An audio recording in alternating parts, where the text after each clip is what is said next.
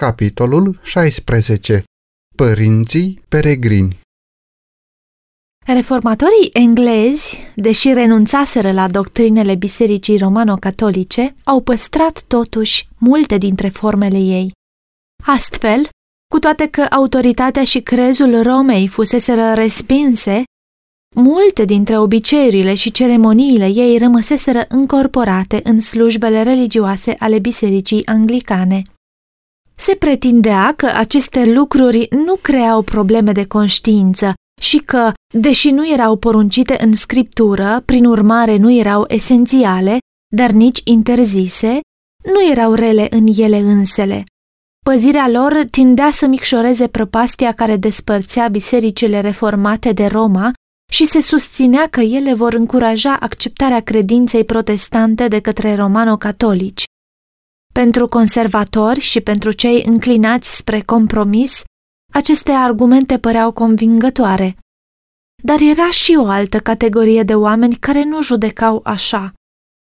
Faptul că aceste obiceiuri tindeau să arunce un pod peste abisul dintre Roma și Reformă era, după părerea lor, un argument convingător împotriva menținerii lor. Ei le priveau ca simboluri ale servituții din care fuseseră eliberați și la care nu erau dispuși să se mai întoarcă. Ei considerau că Dumnezeu stabilise în cuvântul său reguli după care să fie condus serviciul divin și că oamenii nu sunt liberi să adauge sau să scoată ceva din ele. Începutul marii apostazii a constat în încercarea de a înlocui autoritatea lui Dumnezeu cu cea a bisericii. Roma a început prin a porunci ceea ce Dumnezeu nu interzisese și a sfârșit prin a interzice ceea ce el poruncise în mod clar. Mulți doreau cu sinceritate să se întoarcă la puritatea și simplitatea care caracterizaseră biserica primară. Ei priveau multe dintre obiceiurile practicate de biserica anglicană drept monumente ale idolatriei și nu puteau să participe la serviciul ei de închinare având conștiința curată. Dar biserica, fiind susținută de autoritatea civilă, nu permitea nicio abatere de la formele ei.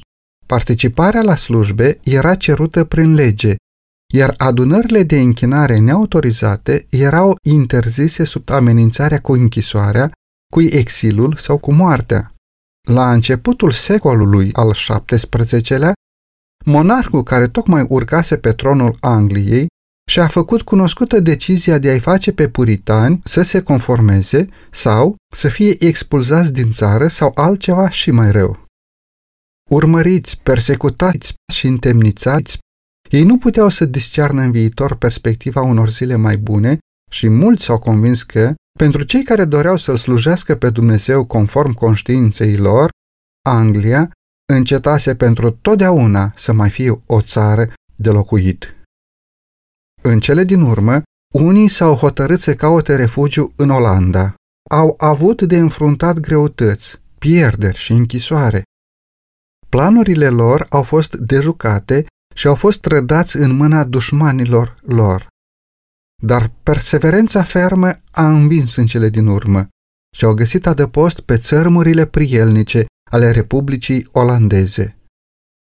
În fuga lor și-au părăsit casele, bunurile și mijloacele de trai. Erau străini într-o țară străină, în mijlocul unui popor cu o limbă și obiceiuri deosebite. Au fost obligați să recurgă la ocupații noi și nepracticate înainte pentru a-și câștiga pâinea. Bărbați de vârstă mijlocie care își petrecuseră viața lucrând pământul au trebuit acum să învețe diverse meserii, dar au acceptat cu bucurie situația și n-au pierdut timpul în lenevie sau proteste. Deși erau deseori chinuiți de sărăcie, îi mulțumeau lui Dumnezeu pentru binecuvântările care le erau încă oferite și își găseau bucuria în comuniunea spirituală nestingerită. Ei știau că sunt peregrini și nu priveau prea mult la cele pământești, ci își înălțau ochii către cer, țara lor dragă, și se linișteau. În mijlocul exilului și al greutăților, dragostea și credința lor se întăreau. Își puneau încrederea în făgăduințele Domnului, iar El nu i-a părăsit la nevoie. Îngerii săi erau lângă ei pentru a-i încuraja și sprijini.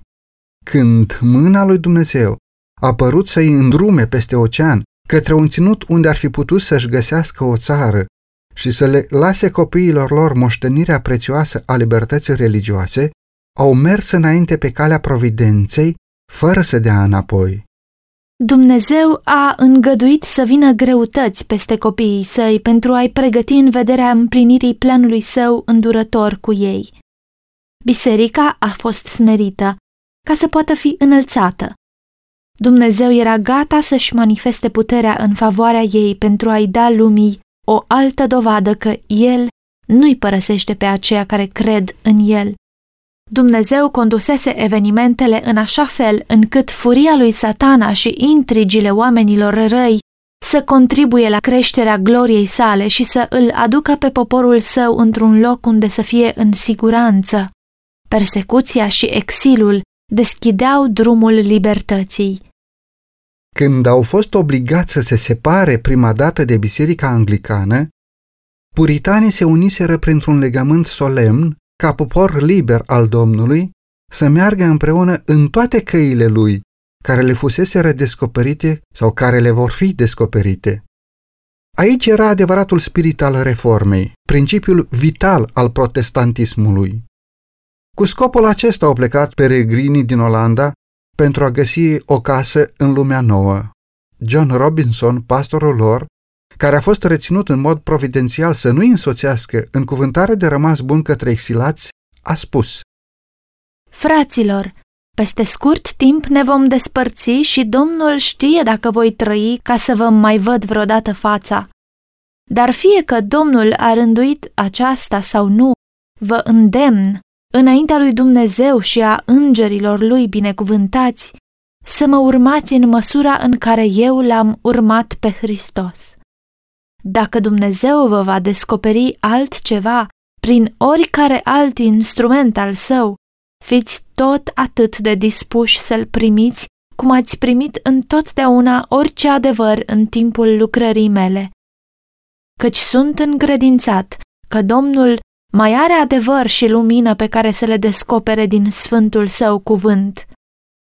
Martin, volumul 5, pagina 70 În ce mă privește, nu pot să deplâng ajuns starea bisericilor reformate, care au ajuns la o limită în religie și nu merg mai departe decât inițiatorii reformei lor. Luteranii nu pot să fie făcuți să vadă mai departe decât a văzut Luther, și calviniștii, precum vedeți, au rămas acolo, unde au fost lăsați de acel mare bărbat al lui Dumnezeu, care, totuși, n-a înțeles toate lucrurile. Acesta este un lucru nefericit și demn de a fi deplâns, căci, deși au fost lumini care au strălucit la timpul lor, ei n-au pătruns întru totul planul lui Dumnezeu. Însă dacă ar trăi acum, ar fi la fel de dispuși să primească în continuare lumina, cum au primit-o la început. Amintiți-vă de legământul bisericii voastre, prin care ați consimțit să umblați în toate căile Domnului, cunoscute sau care vor fi cunoscute. Amintiți-vă de promisiunea făcută lui Dumnezeu și de legământul vostru cu El și unul cu altul, și anume acela de a accepta orice lumină și adevăr care vă vor fi făcute cunoscut din cuvântul său. De asemenea, Vă implor să luați aminte la ceea ce primiți ca adevăr, să cântăriți și să comparați cu alte texte din Scripturi înainte de a accepta. Căci nu este posibil ca lumea creștină, care a ieșit recent dintr-un întuneric anticreștin atât de des, să ajungă dintr-o dată la cunoașterea desăvârșită. Martin, volumul 5, pagina 70-71 Dorul după libertatea de conștiință i-a inspirat pe peregrini să înfrunte pericolele unei călătorii lungi peste ocean, să suporte greutățile și pericolele pustietății și, cu binecuvântarea lui Dumnezeu, să pună temelia unei națiuni puternice peste coastele Americii. Totuși, așa cinstiți și temători de Dumnezeu cum erau, peregrinii nu înțelegeau încă marele principiu al libertății religioase. Ei n-au fost la fel de dispuși să le acorde și altora libertatea pentru care ei înșiși sacrificaseră atât de mult.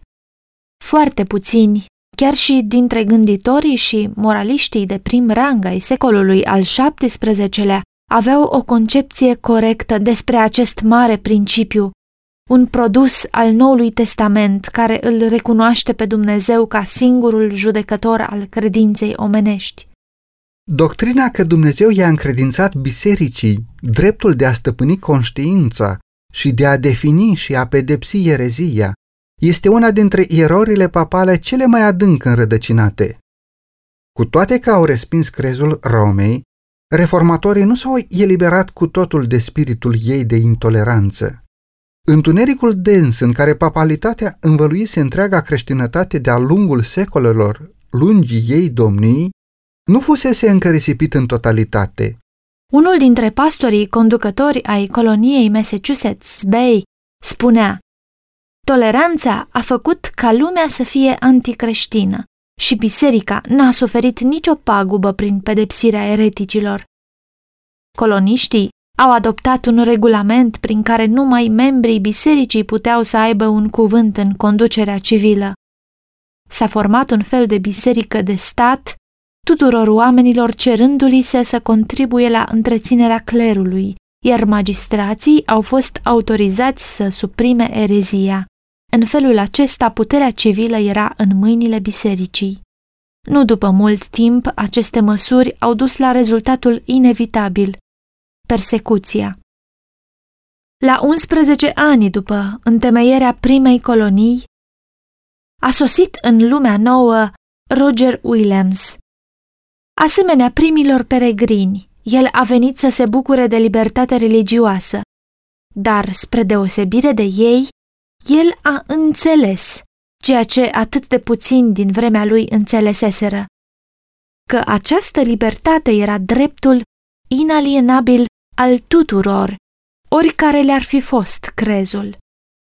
El era un cercetător zelos al adevărului, susținând, ca și Robinson, că este imposibil să fi fost primită deja toată lumina din cuvântul lui Dumnezeu.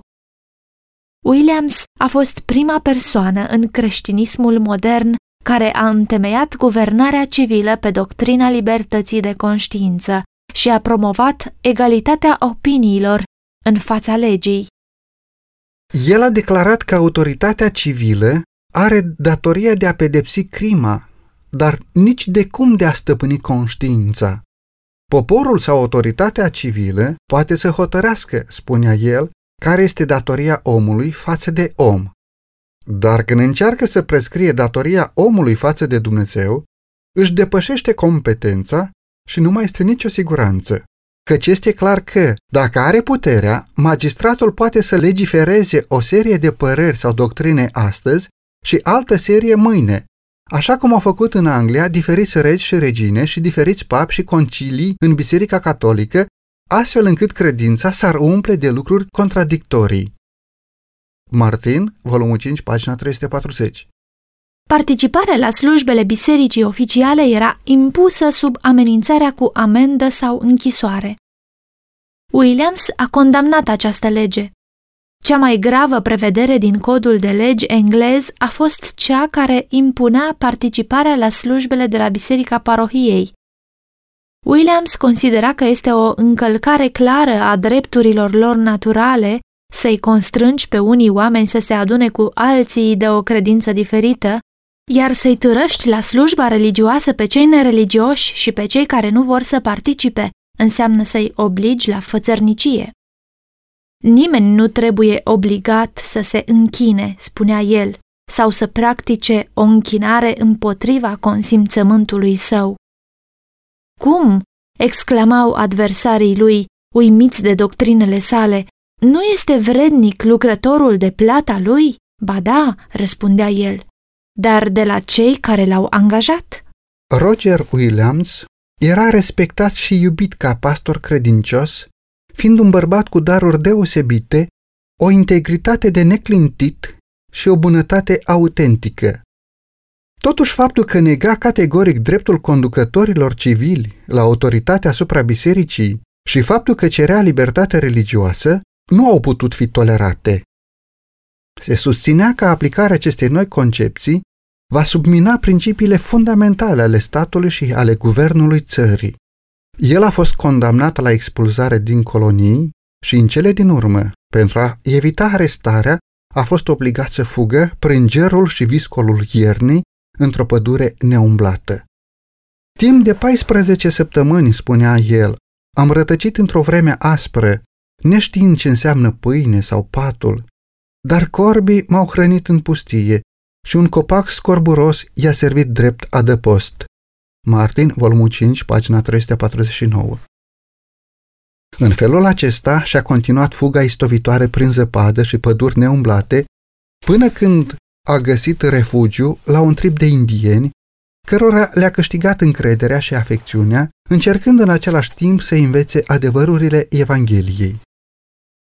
În cele din urmă, a ajuns, după luni de schimbări și pribegiri, pe țărmul golfului Narragansett, unde a întemeiat primul stat al timpurilor moderne care a recunoscut în sensul de plin dreptul la libertate religioasă. Principiul fundamental al coloniei lui Roger Williams era acela că orice om trebuie să aibă libertatea de a se închina lui Dumnezeu potrivit propriei conștiințe. Micul său stat, Rhode Island, a devenit adăpostul celor oprimați, crescând și prosperând până când principiile lui fundamentale, libertatea civilă și religioasă, au devenit temelia Republicii Americane.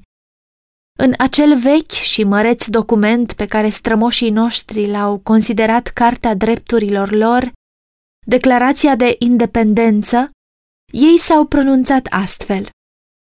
Susținem aceste adevăruri ca de la sine înțelese că toți oamenii sunt creați egali, că sunt înzestrați de Creatorul lor cu anumite drepturi inalienabile, că printre acestea se numără viața, libertatea și căutarea fericirii.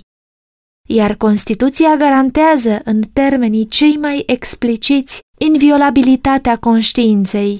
Niciodată nu se va pune vreo condiție religioasă pentru ocuparea vreunei funcții de încredere publică în Statele Unite. Congresul nu va face nicio lege privind recunoașterea vreunei religii sau interzicerea exercitării libere a vreunei alte religii. Cei care au elaborat Constituția au recunoscut principiul etern, conform căruia relația omului cu Dumnezeul său este mai presus de legislația omenească, iar drepturile conștiinței lui sunt inalienabile. Nu au fost necesare argumente pentru stabilirea acestui adevăr. Suntem conștienți de el în adâncul sufletului nostru. Această convingere, în ciuda legilor omenești, i-a susținut pe atât de mulți martiri în torturi și flăcări. Ei au înțeles că datoria lor față de Dumnezeu era mai presus de legile umane și că omului nu este permis să exercite nicio autoritate asupra conștiinței lor. Acesta este un principiu înnăscut, pe care nimic nu-l poate desfința. Când s-a răspândit în țările Europei vestea despre o țară în care orice om poate să se bucure de rodul muncii lui și poate să acționeze conform propriei conștiințe, mii de oameni s-au îndreptat spre țărmurile lumii noi. Coloniile s-au înmulțit repede. Massachusetts, printr-o lege specială, le oferea o primire binevoitoare și ajutor din fondurile publice creștinilor de orice naționalitate care puteau să fugă spre Atlantic pentru a scăpa de războaie, de foamete sau de oprimarea persecutorilor lor. În felul acesta, fugarii și oprimații erau făcuți prin lege oaspeți ai statului. În timpul celor 20 de ani de după prima debarcare de la Plymouth, mii de peregrini se stabiliseră în Noua Anglie. Pentru a-și atinge scopul urmărit, se mulțumeau să câștige atât cât să supraviețuiască, printr-o viață de economie și trudă.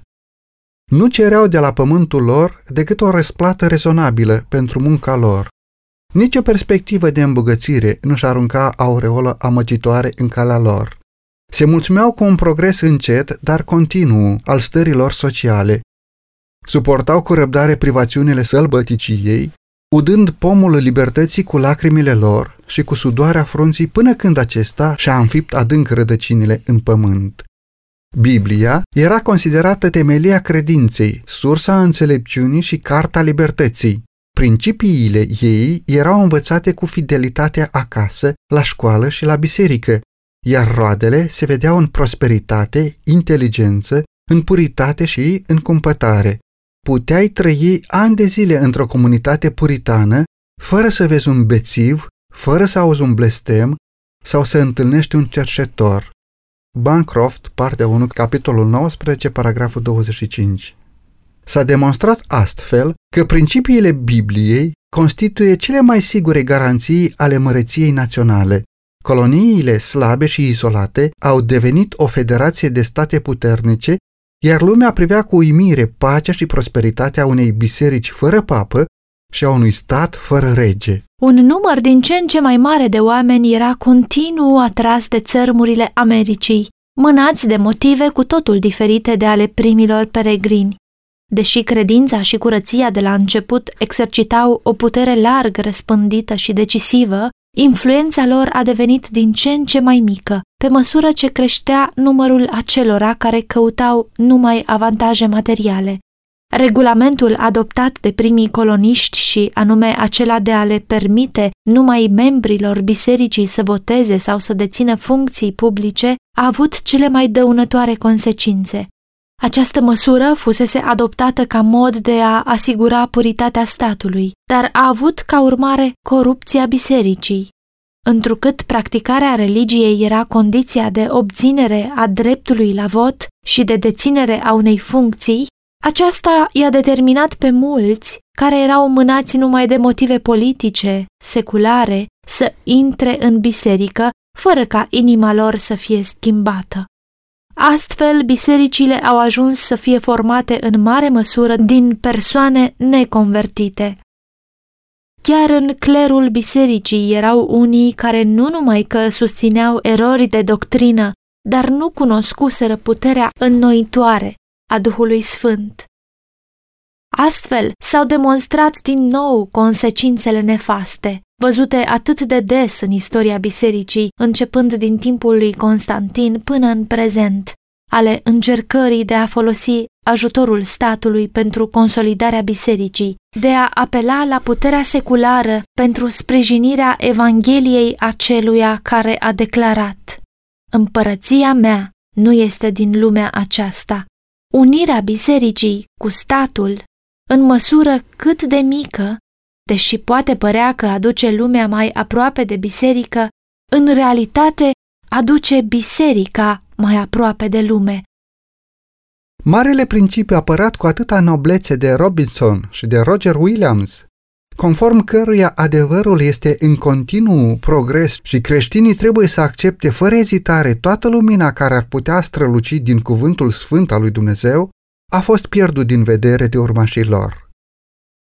Bisericile protestante din America, precum și cele din Europa, atât de favorizate de primirea binecuvântărilor reformei, n-au mai înaintat pe calea schimbării. Deși din timp în timp s-au ridicat oameni credincioși care să vestească adevăruri noi și să demaște rătăciri cultivate timp îndelungat, majoritatea oamenilor, ca și iudeii din zilele lui Hristos, sau ca adepții papalității din timpul lui Luther, s-au mulțumit să creadă ceea ce au crezut părinții lor și să trăiască așa cum au trăit ei. De aceea, religia a degenerat din nou în formalism, iar erorile și superstițiile care ar fi fost eliminate dacă biserica ar fi continuat să meargă în lumina cuvântului lui Dumnezeu, au fost păstrate și cultivate.